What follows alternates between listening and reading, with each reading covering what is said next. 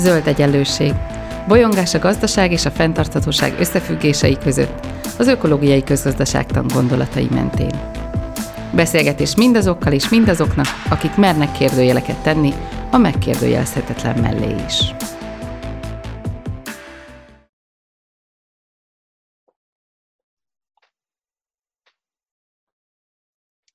Köves Alexandra vagyok, és szeretettel köszöntöm a hallgatókat. Szeretettel köszöntöm újra vendégemet, dr. Tóth Gergelyt, a Kaposvári Egyetem tanárát. Szia, Gergő! Köszöntök mindenkit, szia! Ebben a hónapban már kétszer beszélgettünk, és ez a harmadik eh, adásunk, amikor a vállalati fenntarthatóságról eh, eh, beszélgetünk. És ebben az adásban előremutató üzleti megoldásokról lesz szó. Úgy is neveztem el az adást, hogy megoldás gazdaság, tehát, hogy milyen olyan megoldások léteznek, amik mondjuk a fenntarthatóság irányába vinnének, ugye itt főként a, a, a gazdasági szereplők megoldásairól beszélnénk. És, és azt szeretném, ha megvizsgálnánk néhány olyan fogalmat, amit a, a fenntarthatóság tekintetében előremutatónak szoktunk titulálni, ilyen például a körforgásos gazdaság, vagy az úgynevezett szolgáltatói gazdaság, nézzük meg, hogy ezekben mi a fenntartható, mi nem, valamint, hogy, hogy milyen új szemléletet hoznak be egyáltalán a fenntarthatósági diskurzusba. Um, kezdjük először a, a körforgásos gazdasággal, mert ez egy nagyon népszerű um, elképzelés. Mit jelent ez a fogalom? Hát érdekes, hogyha beüti az ember a Google-be magyarul, hogy körforgásos gazdaság, akkor elsőként a PricewaterhouseCoopersnek a tanulmánya jön le, akik egyébként komoly tanulmányokat írtak e témába, és hát azzal kezdik, hogy elzárkóznak, hogy ez több, mint újrahasznosítás. Tehát uh, ilyenkor, ha valamit úgy definiálunk, hogy elmondjuk, hogy az mi nem, akkor hát gyanítható, hogy hát uh, legtöbben azt gondolják, és szerintem joggal, hogy ez tulajdonképpen egy okos újrahasznosítási folyamat úgy folytatódik a definíció, tehát a körforgású gazdaság tehát több, mint újrahasznosítás, egy értékláncokon és iparágokon átívelő gazdasági modell, mely újra definiálja a terméktervezés, gyártás, fogyasztás folyamatát, ezzel megnyitva új, eddig kiaknázatlan piacokat és másodpiacokat a vállalatok számára. Több néven is fölbukkant ez már azért a az én rövid élettörténetemben is, tehát volt már ipari ökológia például, annak is az volt a lényege, hogy az egyik folyamat az egy másiknak a, a, az egyik folyamat outputja, az a másiknak az inputját adja, és ez nem csak hagyományos értékláncban legyen így, hanem mondjuk a, a, az elavult termékek, vagy a, az életciklusuk végét elért termékek is kvázi nevezik ezt ilyen bölcsőtől sírig elméletnek, és bölcsőtől bölcsőig. Én rákerestem, tehát, tehát írtam egy ilyen tudományos cikket is ezekből, hogy mennyire használják ezeket a különböző kifejezéseket, és hát azért elég nagy az átfedés. És hát a recycling, amelyik az első volt ebbe a sorba, az így visz mindent. Tehát nem akarom azonosítani, mert ezzel sokunk munkáját tönkretenném, hogy azonosítanám a recyclinggal, az ipari vagy az életciklus elmélettel a, a körforgásos gazdaságot, de azért hát elég nagy átfedések vannak. Másik árulkodó példa, amikor közös, amikor pozitív példákat akarunk mutatni, akkor ugyan nagyon ugyanazokat a cégeket mutogatjuk, és ugyanazokat a folyamatokat. Tehát igazából a körforgásos gazdaság az arról szól, hogy megpróbáljuk az alapanyagokat, amiket ugye fölveszünk a, a természetből, ezeket az alapanyagokat megpróbáljuk egészen addig használni, ameddig az csak valahogy lehetséges, és a különböző szakaszokban ez, ez egészen másképpen nézhet ki. Van, amikor épp termék, van, amikor, amikor éppen valamilyen termékből újra kinyerhető alapanyag, de hogy igazából az alapanyagról szól, és ebben a tekintetben nyilván előre mutató lenne, hogy azt, amit már, ha már kivettük a, a, az erőforrást a természetből, akkor az benne is tartjuk a gazdaságban. Viszont hát, ebben... Bocsánat, egy, egy kicsit vitatkozom, igenis, meg nem is, tehát azért nem csak az anyagokról van szó, hanem például a szerelésről is. Tehát, hogy manapság a termékek nagy része úgy van megtervezve, hogy ne lehessen szétszerelni, ugye összenyomva vannak, vagy a, mondjuk a csavarköt, kötések is rosszak, mert azok egy, egy elektronikai terméknél azért az élettartam folyamán össze, tehát berostásodnak, stb. Tehát itt arról is van szó például, hogy termékeket úgy tervezünk, hogy ereve újra használhatóak, vagy újra hasznosíthatóak legyenek. Az újra azt ugye angolul ez a van ez a hulladék hierarchia, reduce, reuse, recycle, tehát a csökkentés, újrahasználat, az azt jelenti, hogy mondjuk egy pillepalacba újra vizet töltök, és azt, az egy visszaváltató üveg lesz, vagy egy műanyag palac. És a recycling, amikor meg anyagába újra hasznosítom, de hát földarabolom. És van olyan remanufacturing, tehát például egy fénymásolót visszagyűjtök, egy régit, szétszedem, ami jó belőle, azt használom, letesztelem, visszaépítem egy új szerkezetbe, ami meg rossz, mondjuk a design miatt, vagy előregedett a műanyag, abból újra műanyagot csinálok, tehát abban azért igazuk van a a tanácsadóknak és a tudósoknak és az EU-nak, hogy ez azért egy átfogóbb megközelítés, mint simán az újrahasznosítás, de hát... De a célja az az, hogy ne kelljen újabb meg újabb alapanyagokat fölvenni Igen. a természetből. Igen, mind illetve hát, mind hogy a, mind a három R-nek valójában um, az a célja, hogy ha már valami um, bekerült ebbe a, a, a forgalomba, vagy forgásba, akkor, akkor az, az, az, az ne legyen um, hulladék. Igen, az ne legyen hulladék. Viszont, és ugye ebben a, ebben a, a podcast sorozatban már, már beszéltünk néhányszor Georgescu Rögenről, és um, és ugye ő is, amikor az entrópiáról beszélt, akkor, akkor ugye mindig azt mondta, hogy, hogy egyáltalán nem mindegy, hogy mi és milyen okkal uh, forog a gazdaságban. Tehát, hogy miért veszünk föl energiát, miért veszünk föl um, uh, alapanyagot, egyáltalán miért akarunk valamilyen uh, átalakító folyamatot végezni a, a, a, a környezetben.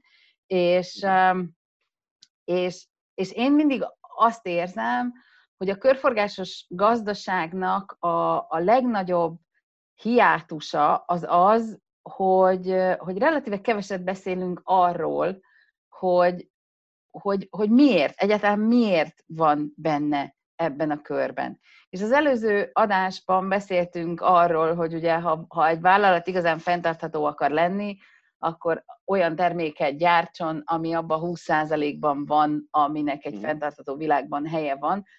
És én azt gondolom, hogy itt is érdemes ezt, um, ezt a diskurzust behozni, uh-huh. hogy, hogy egy, egy kicsit az az elképzelés, hogy hát mindegy, mi azt, azt benne tudjuk tartani a gazdaságban, azt az alapanyagot, amit fölvettünk, az, az nem beszél arról, hogy jó, de mire, minek, mennyiszer. Uh-huh. Tehát, tehát érdemes, érdemes ez, erről, erről az oldaláról is egy mhm. kicsit megfogni a dolgot, és így viszont szükséges arról beszélni, hogy milyen körülmények között és milyen iparágakban tekinthetjük ezt a megközelítést előremutatónak. Mert mhm. ha hülyeséget gyártunk, akkor az a körforgásos gazdaságban is hülyeség marad. Hát én a hülyeséget, meg a környezetbarátságot, azt, vagy hát nem hülyeségnek nevezük, hanem feleslegességnek, meg környezetbarátságnak, azt két külön tengelyen ábrázoljuk, amik függetlenül mozognak. Tehát már szó volt ezekről a felesleges termék gyűjteményünkről, amit tanítottam marketinget, meg hát most is több órán használom ezeket. De ugyanott bemutattam, hogy mitől környezetbarát egy termék. De mindig azt próbáltam mondani a hallgatóknak, hogy valami nem attól lesz környezetbarát, hogy nem fölösleges, és lehet valami abszolút szükséges termék is környezetbarát, meg nem szükséges termék is. Tehát pontosan, amit mondasz. Most látszólag a recycling, és kibővítve a körkörös gazdaság tudománya, az egy pusztán műszaki, mérnöki kérdés. És valójában tudjuk, hogy még a recycling az inkább műszaki, addig a körforgásos gazdaság már inkább gazdaságszervezési dolog, tehát itt értékláncokról és vállalatok közötti kapcsolatokról beszélünk. De amit most mondtál, az tulajdonképpen egy filozófiai kérdés, és ezekre a legnehezebb választ adni, tehát nem véletlen, hogy az ilyen magunk fajták a Rogán mestertől kezdve aki Györgyig, meg mi hozzánkig, ilyeneken gondolkodunk, és nem véletlen, hogy ez az entrópia, ami egy alapvetően fizikai fogalom, ez egy ennyire kedvenc témája az ilyen kvázi társadalom filozófusoknak. Miért? Mert tulajdonképpen, amit bebizonyított az entrópia első és második törvényében, ez ugye nagyjából az anyag megmaradás, meg az energia megmaradás törvénye, de az is, hogy ezek nem változatlan formában maradhatnak meg, hanem gyakorlatilag a természet halad az entrópia irányába. Az entrópia az a rendezetlenségnek a mértéke, tehát magyarul, amikor kiveszek egy ásványkincset, ami ott még rendezetten van félig a földgyomrába, akkor egy darabig növelem a rendezettségét, amikor kiolvasztom, kibányászom a tellérből, újabb esetekben mondjuk, ahogy ez most történik a romániai egy erdélyi aranybányánál, akkor gyakorlatilag ledarálok egy hegyet, átmosom cianidos oldattal, és kivonok belőle nagyon kevés aranyat, tehát elérek egy nagyon kicsi entrópiájú rendezett terméket. Tehát az aranynak akkor a legkisebb az entrópiája, amikor az ujjamon van jegygyűrűként, ennél rendezettebb módját nem lehet elképzelni. Aztán mondjuk az arany rossz példa, mert nyilván nem fogom, de majd elkopik, és nem tudom, hogy mi történik vele, de mondjuk egy joghurtos pohár talán jobb példa, tehát ott is a kőolajat kivontam, csináltam belőle műanyagot, majd az elkezd aprózódni. Apró zárója, rossz hír, hogy nincsenek igazán biológiai lebomló műanyagok, tehát nagyon kicsivé aprózódnak, de ahol hogy úgy rendesen szétesnek a molekulaláncok, olyan azért nem nagyon van. Tehát ez a különbség a természetes meg a mesterséges anyagok közben, de nyilván ez is egy nagy leegyszerűsítés. Lényeg az, hogy az ember képes és tulajdonképpen itt az ember aztán a csúcsa az életnek, de az élet egyedül az, amely képes az entrópiát csökkenteni.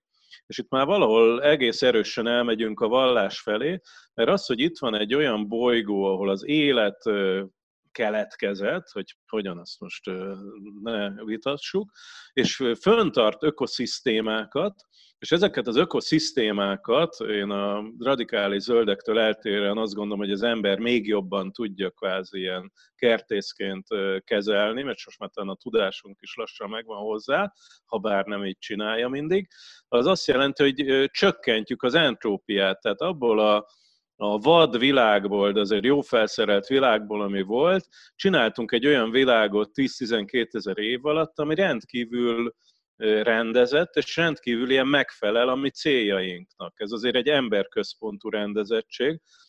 Elnézést, hogy annyira kalandozok, de ezek ugye ilyen, ezek ilyen témák. Tehát amikor az ökolábnyomot számoljuk, akkor például az erdőterületnek a biokapacitása, azaz kvázi az ember szempontú rendezettsége sokkal nagyobb, mint a szántóföldé.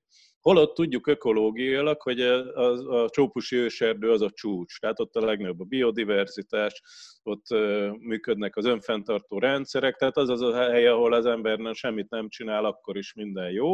A szántóföldön rengeteg kemikália, meg mit tudom én, micsoda kell, de mégis a szántóföld többet termel nekünk biokapacitást, ugye nem eszik meg a kártevők, stb. stb.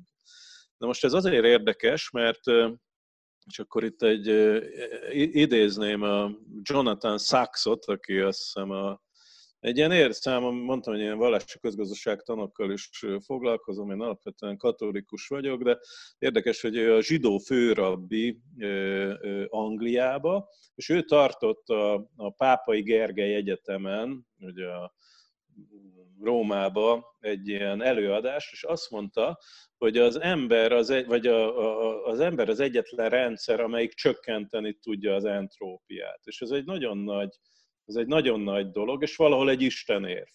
És azt, itt említettem, hogy nem találunk más bolygókat, ugye a vallás az azt mondja, hogy ez az egy bolygónk van, és ezt kell, tehát hogy ezt Isten kicsit így nekünk teremtette, de így együtt teremtette velünk, hogy, hogy mi is jó gazdái legyünk. És innentől kezdve ugye nem az a kérdés csak, hogy az embernek beszabad-e avatkozni, vagy nem. Ez amúgy is egy elméleti kérdés lenne, most nyilván nem tudnak már kiavatkozni a természetből, de hogy egy ilyen alázatos kertészként vagy erdészként nyesegetjük a fákat, a, a tudásunk korlátainak tudatában, vagy pedig, mint az őrültek, vágjuk ki őket, és mindenből izélünk. Ilyen elnézést, hogy ilyen, megint mondok itt egy márka nevet, azt azt Timber Jack Harvester, ez a neve egy ilyen, hát nem is tudom, hogy hívjam, fanyűvő gép gyakorlatilag. Tehát képzeljünk el egy ilyen hatalmas masinát, ami egy ilyen 30-40 éves fát így kikap a földből, egy ilyen bulldózer-szerű dolog, és átküldi magán, azaz az le is hántolja a fát, és egyből hát deszkává nem szeli föl, de ott lesz gyakorlatilag 30 másodperc alatt földolgoz egy 30 évig növő fát. Most ez az, amit nem szabad csinálnunk, tehát valahogy, ahogy a természeti népek is vadáztak, és nem tudom, hogy hát az én generáció még emlékszik ezekre a bushmannokra, hogy ők hogy vadáztak. Tehát eleve kifejlesztettek egy olyan fajta hatékonyságot, hogy ők napokig tudtak szaladni. Tehát szegény vad, amelyiket üldözték ott a sivatagban, az végelgyengülésbe végül is meghalt, mert nem bírt már három nap után futni. De mielőtt a Bushman nagyon ütötte volna, így imádkozott a lelkéhez, vagy nem tudom én pontosan nekik milyen volt a vallásuk. Tehát látszott, hogy ez nem olyan volt, hogy na most meg vagy te büdös, de ütlek, hanem hogy hogy volt benne egy ilyen erkölcsi izé, hogy hát meg kell, hogy jöjjelek, hogy én életbe maradjak, de, de, de ez nem olyan természetes. Tehát ha ezt valahogy meg tudnánk tanulni, hogy ezzel a tisztelettel közeledjünk a, nem csak az élőlényekhez, hát nyilván ott lenne a legdurvább, tehát aki szereti ilyennel ijesztegetni magát, az nézze meg, hogy a csirkéket hogy gyűjtik be ezeken a farmokon, mielőtt levágják, de szerintem nem az a megoldás, hogy akkor nem, nagyon tisztelem egyébként a vegánokat, meg a vegetáriánusokat, de nem az a megoldás, hogy egyáltalán nem eszünk csirkét szerintem, hanem az, hogy hát nagyon óvatosan, és hát ahogy régen mondjuk a disznót, hogy levágták, tehát nyilván meggondolták az 30-szor, és meg nem ettek éjjel-nappal húst ha ezt le, vissza akarom fordítani a körforgásos gazdaságra, mm. akkor, akkor az, amit te mondasz, az az, hogy a körforgásos gazdaság arra lenne jó, hogy jó kertészként bánnánk, vagy akkor lenne egy jó koncepció, vagy akkor egy jó koncepció, hogyha ha mellé betársul ez a jó kertész Igen. logika. Legfőképp a türelem. Tehát, hogy nem lehet folyamatokat fölgyorsítani, nem lehet élőlényeket alapanyagként kezelni, és most már 21. században azt is tudjuk, hogy hát az alapanyagok is, még a legolcsóbb is, meg a, az is elfolyt. Tehát gyakorlatilag a, homokot kivéve talán mindennek látjuk nagyon a határait, hogy a ritka földfémek most fogynak el. És azt kéne megértenünk, hogy ez nem csak valami szép lelkeknek, vagy, vagy, vagy hívőknek, vagy a, vagy a nagyon etikus embereknek a hülyesége. Tehát enélkül nem fog tíz év múlva működni a világ. Hát nagyon jól látjuk, hogy hogy zárják le a piacokat például. Ahol először el fog fogyni az olaj, ahol először azt kell mondani egy országban, hogy gyerekek, bocs, de nem tudunk fűteni, vagy a benzinkutaknál nem lesz benzin, hát ott nyilvánvalóan azonnal megbukik a kormány, meg anarchia lesz, tehát ott képest a mostani amerikai szoborrombolás, az, az, az csak vidám bohóckodás lesz, ami ott, tehát nyilván egy idő után ki fogják vonni az olajat a piacról. Tehát az tényleg elkezd fogyni, de hát mondhatnám a ritka földfémeket, ott közelebb vagyunk ehhez, tehát amikor majd most mondja villanyszerűen, hogy nem lehet lítiumos zsírt kapni, pedig az milyen jó volt. Hát a lítiumot ugye én csak gondolom, de azt használjuk az aksikba. Akkor nyilván beleraknák a kenőzsírba, akkor nem lenne az aksikba, ha nem lesz aksi, akkor leáll az egész izé. Most Kína ezt nagyon jól tudja, tehát nyilván ez egy más világ lesz majd, és előbb-utóbb ez, hogy mindent meg lehet venni a piacon, és csak ár kérdés, ez el fog tűnni. Tehát ilyen szempontból ez nem egy erkölcsi, meg fenntartatósági kérdés, hanem ez egy főáramú üzleti kérdés lesz, és ennek is e, ezért is vagyok optimista, mert hát ha az ember ugye nem tanul, akkor majd a természet meg is nem megtanítgatja lassabban. De hát, hogy ez a türelem, ez nagyon fontos lenne a folyamatokban. Egy másik fogalom, amit, amit most szívesen behoznék, ez a szolgáltatói gazdaság. Ez, ez hozzám eléggé közel áll, egyszerűen csak azért, mert azt gondolom, hogy egy teljesen újfajta logikát hoz be, vagy egy újfajta megközelítést. És volt nekünk egy kutatásunk a, a felelős vállalatokról, ahol, ahol egy ilyen pozitív jövőképből kiindulva próbáltuk meg megnézni, hogy ma mit lehet tenni annak érdekében, hogy, hogy, hogy elinduljunk egy, egy, egy ilyen irányba.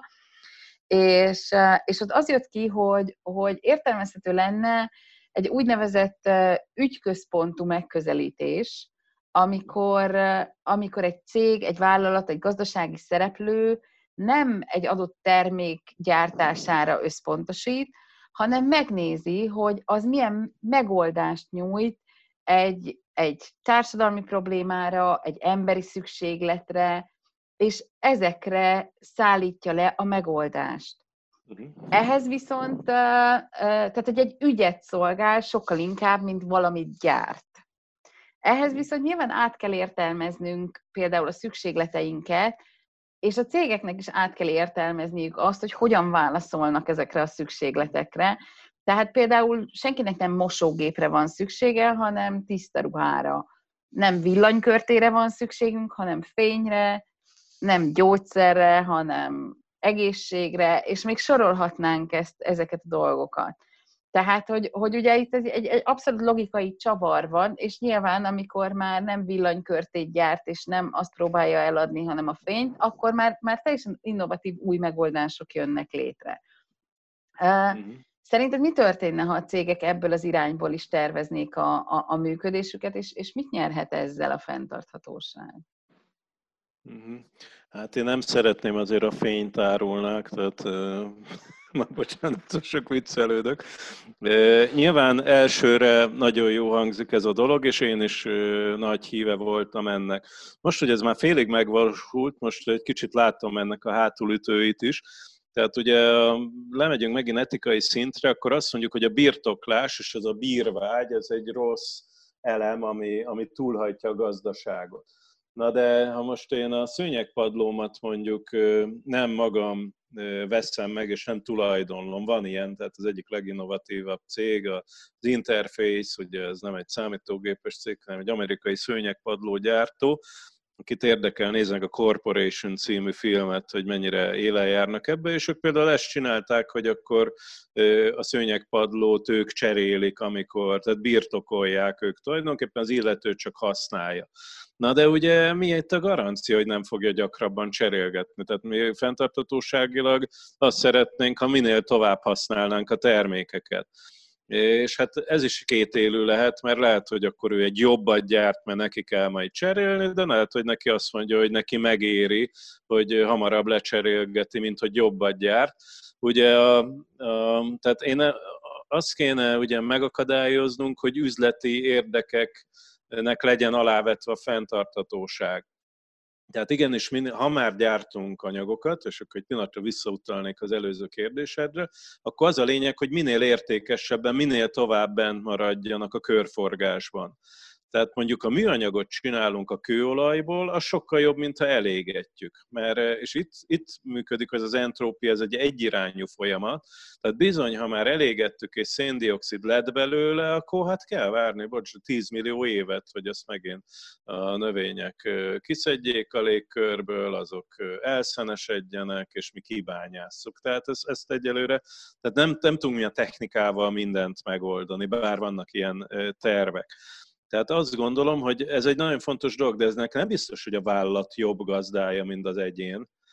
Sőt, erről hát fogunk a... beszélni erről a hozzáférés tulajdonlása a következő adásunkban, de hogy de hogy szerintem, tehát hogy maga a logika, hogy, hogy a szükség, tehát hogy, hogy nagyon, eddig nagyon-nagyon termékorientáltan gondolkodtunk. Hm. Tehát, hogy egy adott termék, az választ ad egy szükségletre de hogy, uh-huh. hogy nem, nem biztos, hogy mindig uh, csak egy adott termék tud választ adni arra a szükségletre. Ez biztos. ez biztos, csak hát ugye már az is nagy kérdés, hogy mi a szükséglet, meg mi az igény, meg mi a jogos szükséglet, meg mi a jogos igény, meg a jogtalan igény. Ugye, ha ezt elkezdjük, elkezdjük boncolgatni, hogy gyakorlatilag kiléptünk a szabad piacgazdaságból, mert szabad piacgazdaságot lehet sokat szídni, de azért, hogy az egyének szabadsága van, hogy ő eldöntse, hogy mit vesz meg, meg mit nem, meg neki mi kell, meg mikor cseréli le, ez azért mégiscsak. Most vannak ilyen modellek, a magyar társadalom az nagyon individualista ehhez, tehát mondjuk Svájcban, ahol, ahol ez megint nem kérdés, hogy az embernek lehet-e tulajdona, mert hát nem volt szocializmus, ott láttam én is, laktam ilyen házból, lent volt egy, egy közös mosókonyha, és akkor a, a tíz család össze tudott beszélni, hogy azt a három nagyon jó mosógépet, az ki mikor használja. Hát egy magyar társasházban ez azért elég elképzelhetetlen, de haladhatunk ebbe az irányba. Megint a kerekes professzor szokta mondogatni, hogy, hogy mennyivel jobb, hogyha az ember festővel dolgoztat, meg szakemberekkel, mint ha maga fest, mert ha maga fest, akkor ugye nem tud mit csinálni a, a festékkel, és ha meg a festő meg elviszi, és a következő helyen is használja az ecsetet. Tehát most egy ilyen két és fél éves lakás felújítás, meg építkezés végén járunk, tehát ezt a problémát egész pontosan ismerem alulról. Hát bizony én vagyok az, aki elrakom az ecsetet, meg az. A festő simán megveszi, hiszen én fizettem, ő dobja el, és, és izé, tehát ez, ez megint nem modell kérdése, hanem ez egy belső folyamat a festők környezettudatosabbak lennének, mint az átlag festetők, akkor ez igaz lenne. Egyébként meg fordítva. Ha a vállalatok környezettudatosabbak lennének, mint az átlag ember, ők jobban tudnák a megoldásokat, de ez nem biztos, hogy így van. Tehát, hogy mondja, a másik ilyen negatív példa, amit tudok mondani, az a just-in-time rendszer. Tehát nagyon jó hangzik, hogy nem kell raktározni, nem ülnek ott az anyagok, minden csak annyit használunk, amennyi kell.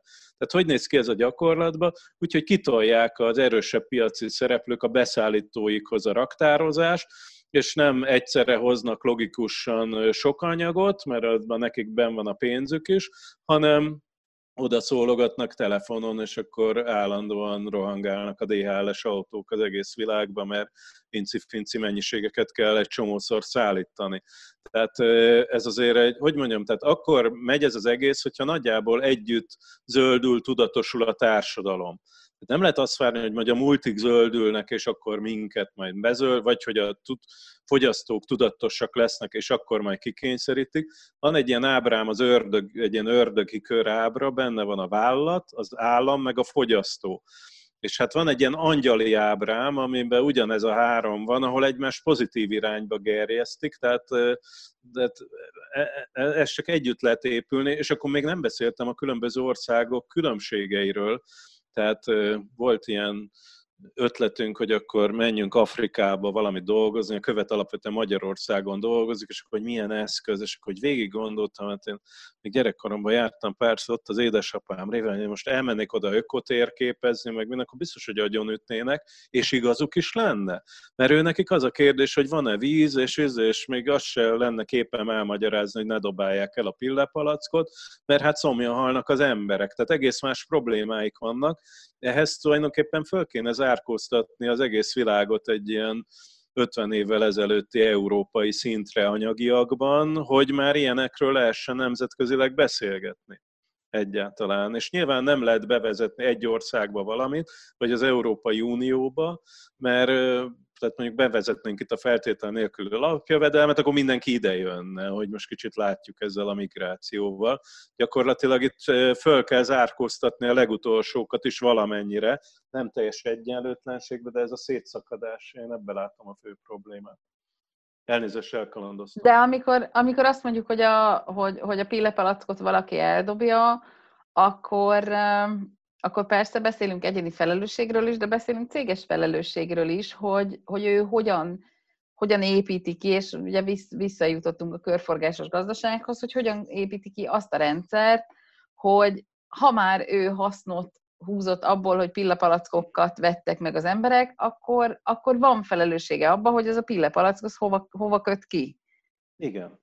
Van. Tehát, Én ezt most csak Afrikára mondtam, tehát a háború van, ott szerintem nem kell üvegvisszagyűjtő rendszert csinálni, de, de nálunk kellene, és valóban kellene az is, hogy betétdíjas legyen. De hát az lenne a legjobb, hogyha ezek a kicsit keményebb műanyagok lennének, amik bírnának is többet. Tehát a pillepalack azért egy olyan dolog, és nem tudom, az én is iszogatok ásványvizet nagy néha, tehát van ez az egész, tehát amiből ha kiiszom a vizet, már akkor összehorpad. Ugye, ha meg megnézek mhm. mondjuk egy ilyen gyömbéres üveget, amelyik a szénsav miatt nagyobb nyomásnak meg, na azt lehetne többször használni. Hát egy húsz éve még voltak visszaváltható műanyag üvegek, ezt kötelezővé kéne tenni, tehát itt szerintem az államnak nagyon nagy felelőssége van, és ugye a vírus nagyon sok jó dolgot hozott, de például ez az eldobható csomagolásban, az katasztrófa, tehát minden tele van maszkokkal, meg ezekkel, tehát hogy azt nem tudják bevezetni, hogy mondjuk az étel kiszállítás az visszaváltható dolgokba legyen. Kim voltunk Brüsszelbe egy fél éve, és a Benelux államoknak megnéztük a példáját, ott állami támogatással kifejlesztettek egy ilyen zöld, nagyon jó minőségű, két, két méretű dobozt, ami öko és kibi, és főleg bírja a mosogatógépet, meg a nagyon sok ciklus, és betétdíjjal lehet, tehát az ember nem tudja megenni a vacsoráját az étterembe, akkor ebbe hazaviszi, fizet 5 eurót, és utána visszaviszi, és ebbe belerakják. Most nálunk bele se rakják egy csomó helyen, mert hogy az ANTS meg, a meg azt hiszik, nem tudom, mit hisznek pontosan. Tehát akit ez érdekes, próbálja meg francia salátát venni a Tesco-ba, meg a spárba, a saját edényébe, azt fogják gondolni, hogy oda valami be akar valami dolgot hurcolni, pedig hát ha esetleg nem mos el, az ugye az ő baja, tehát uh-huh. ő fogja megenni. Tehát itt valahogy két fontos alapelvünk van, a biztonság, a higiénia és a környezetbarátság, és ezek nagyon gyakran e-, egymás ellen harcolnak. Ezeket valahogy államilag összhangba kéne hozni, és a vállalatoknak megadni a kereteket. Um, volt szakdolgozom, aki a gyógyszeriparban dolgozik, és hát a, a, a gyógyszeripar ugye az, az egyik leg, legkomolyabb szennyezéssel járó iparág, de hát ugyanakkor teljesen egyértelműen látjuk, hogy milyen szükségletekre reagál, és, és mindannyian nagyon fontosnak tartjuk. És ugye egy ilyen iparágban valahogy megteremteni azt, hogy hogy, hogy, hogy, hogy, hogy tényleg fenntarthatóan működjön. Ott például egy, egy teljesen új logikát jelentene az, és itt, itt visszatérek a szolgáltatói gazdaságnak a, az elképzelésére, hogy, hogy ugye a gyógyszeriparnak jelenleg bármilyen furán is hangzik, ugye az előnyös, vagy az hoz profitot, hogyha mondjuk nekünk egyre többet fáj a fejünk, mert ha többet fáj a fejünk, akkor több, gyógy, több fejfájás csillapítóra van szükségünk. És az, hogy egyáltalán, tehát hogy ugye a, a, egy téli időszakban nézzük a reklámokat, akkor, akkor, akkor szinte biztos, hogy, hogy, hogy ötből négy valamilyen gyógyszeripari terméket fog, fog árulni.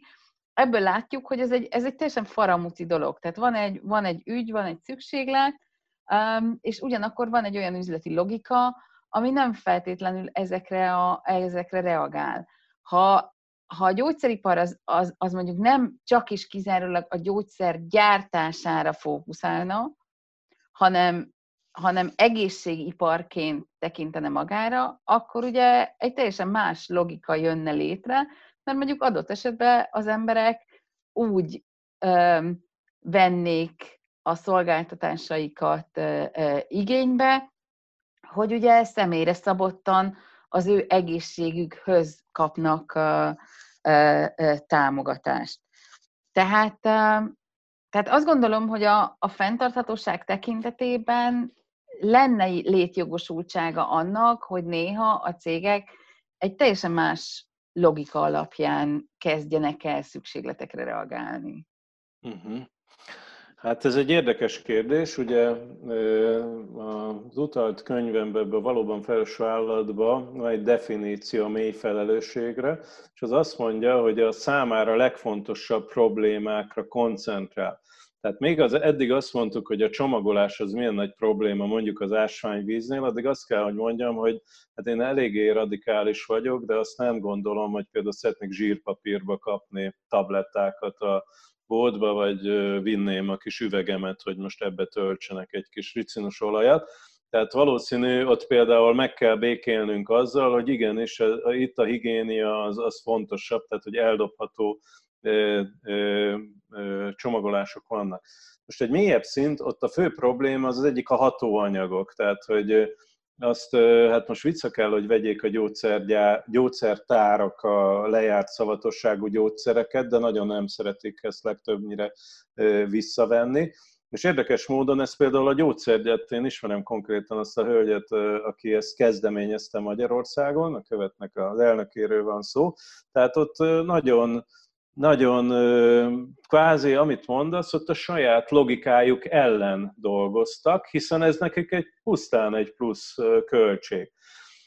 Ami szerintem a legfontosabb probléma, ha nemzetközileg nézzük a gyógyszeripart, hogy a fizetőképes keresletre koncentrál, sőt, rossz nyelvek szerint keresletet kelt, Egyébként, ha Igen. valaki szeretné a legtöbb vizuális marketinget nézni egy négyzetméterem, akkor nem bankban, meg benzinkutra kell menni, hanem gyógyszer tárba, tehát ott tényleg még az utolsó toll és a, az 5 forintos tartó tálca is valami reklámot hordoz, és valóban a médiában is ez megy.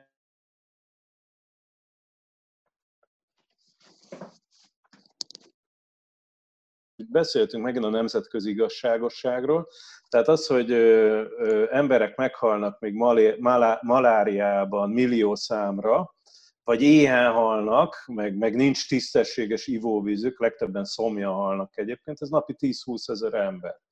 Ugye? Tehát ez, ezt meg lehetne nagyon olcsón és könnyen oldani, és nagyon egyszerű gyógyszerekkel vagy az anyáknak a, a, az, hogy ne halljon meg a, a, a kisbaba, vagy a, a gyerekágy. Ez az emberiségnek az egyik legnagyobb átka volt, amit megoldott a modern orvostudomány és a gyógyszeripar. Na de ezt ki kéne terjeszteni most mind a 7, akár hány tized milliárd földrakóra, és itt vannak, csak hogy ezek ugye nem tudnak fizetni. Tehát én a gyógyszeriparnak a felelősségét, amit ugye nagy részt nagy multik dominálnak, ott határoznám meg, hogy találjon ki olyan üzleti modelleket, hogy akinek nincs pénze, az is megengedhesse magának ezt az alapot. Ez egy gyönyörű, szép, etikus és jogos fejlődési lehetőség lenne a gyógyszeripar előtt, a másik oldalon mondjuk tudnám mondani a botoxot, tehát hogy azt kínáljuk, hogy akkor kvázi a fiatal, de nem csak a botoxot, én ebben nem vagyok olyan járatos, de hogy kvázi örök fiatalságot kínálunk nagyon gazdag embereknek, ami egyébként kamu, tehát nem lehet a bőrtre lehet vigyázni, izé, de alapvetően öregszik, tehát ezzel nagy, nagyot varázsolni nem lehet, ezt az Anita Rodik mondta, a Body Shopnak a az alapítója, ha meg még megvénítom ilyen idegméregekkel magam, az meg még rosszabb. Tehát, hogy ilyet viszont nem, ilyet nem, már pedig sajnos ilyeneket is fejleszt a gyógyszeripar. Miért? Mert van erre, tehát nem a tökéletes, nem a túl kielégített szükségletű emberekre kéne koncentrálni, akiknek van sok pénzük, hanem ott a másik végére a, a történetnek hogy egy picit még védjem a gyógyszeripart, azért rengeteg olyan egészség megóvó programot meg mindent finanszíroznak, tehát még a dohánygyárnak mondjuk etikailag tilos bármilyen leszoktató kampányt, mert abban az emberek olyan gyanúsnak tűnnek. Sajnos ez így van, hogy egy gyógyszergyár az alapvetően ártatlan báránynak tűnik, egy gonosz dohánygyár meg alapvetően egy gonosz farkasnak, tehát pedig ez nem feltétlenül van így. Tehát, hogy a, hogy ugye az alaptevékenységéhez kapcsolódó CSR-t is csinálhat. Tehát rengeteg ilyen kampány van, mondom, hogy szervezünk ilyen versenyeket, indulnak nálunk a gyógyszergyárak, tehát vannak ilyenek, amik például az, hogy megelőzik a magas vérnyomást. Pedig hát a vérnyomás gyógyszer az tuti üzlet, havi több ezer forint, és előbb-utóbb majdnem mindenkit érint.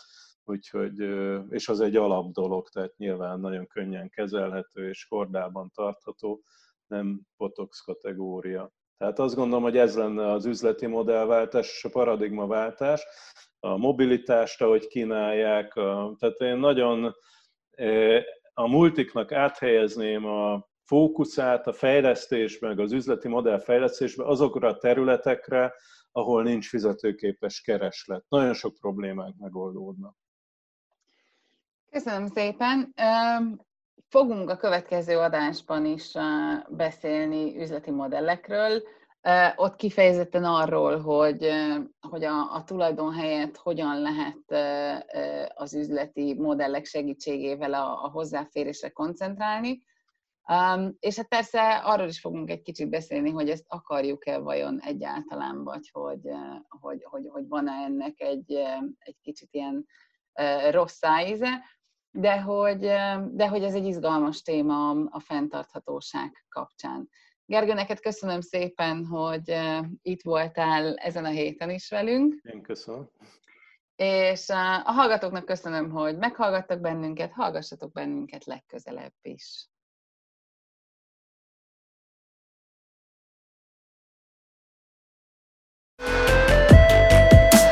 Ez volt az Új Egyenlőség zöld podcastjának mai adása. Hallgassátok az Új Egyenlőség piros podcastot is. Nézzétek a stúdióbeszélgetéseket a YouTube csatornákon, és olvassátok a www.újegyenlőség.hu-t. Vitatkozzatok velünk a Facebook oldalunkon. Jövő héten újra találkozunk.